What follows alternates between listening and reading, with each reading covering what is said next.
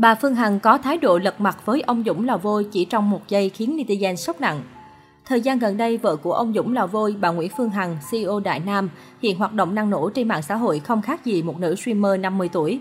Sau những buổi trò chuyện, bà và dàn thư ký của mình sẽ cùng nhau ca múa, hát karaoke.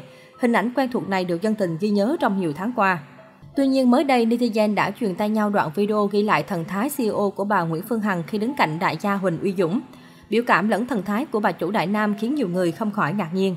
Theo đó, hình ảnh này được cắt từ video bà và ông Dũng Lò Vôi đang cùng nhau họp, bàn chuyện về nhà máy xử lý nước thải của hai ông bà. Vẫn kiểu trang điểm đậm chặt chém, môi tô son đỏ, kèm theo đó là bộ dây chuyền và hoa tai full kim cương đắt tiền. Đây chính là những lúc bà chủ Đại Nam về đúng với vai trò của mình là một CEO, chứ không phải nữ streamer 50 tuổi. Khoảnh khắc đáng chú ý nhất có lẽ là lúc bà vừa cười nói với chồng là đại gia Huỳnh Uy Dũng xong, ngay lập tức khi nhìn vào màn hình, ánh mắt bà lập tức thay đổi bén như dao. Nhiều cư dân mạng đã bình luận rôm rã về khoảnh khắc này. Sau hàng loạt những ồn ào, không chỉ bà Phương Hằng mà cô con dâu thứ của bà là Phương Thảo cũng được dân mạng quan tâm.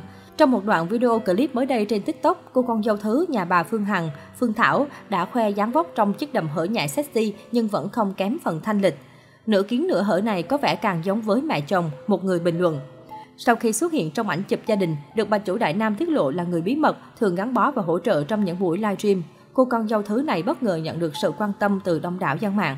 Nàng dâu này tuy không được biết đến rầm rộ như cô con dâu trưởng Quế Long, nhưng lại vô cùng cởi mở, hoạt bát khi thường xuyên xuất hiện trên mạng xã hội. Theo đó, Phương Thảo sở hữu gương mặt trẻ trung thanh tú với nụ cười luôn rạng rỡ trên môi.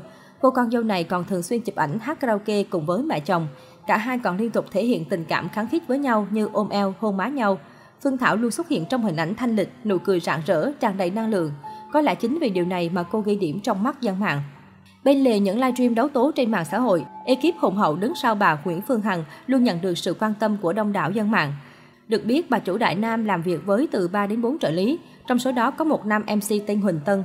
Được biết, nam MC này đã có một thời gian gắn bó với vợ chồng bà Phương Hằng và công ty cổ phần Đại Nam, khu du lịch Đại Nam, anh là người thường xuyên xuất hiện dẫn dắt các chương trình lớn nhỏ của khu du lịch Đại Nam và các sự kiện bà Phương Hằng gặp gỡ, tiếp xúc truyền thông.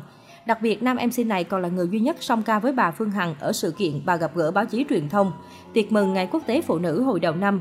Anh chàng là người có giọng hát hay, giọng nói ấm áp và xử lý các tình huống cực kỳ khéo léo.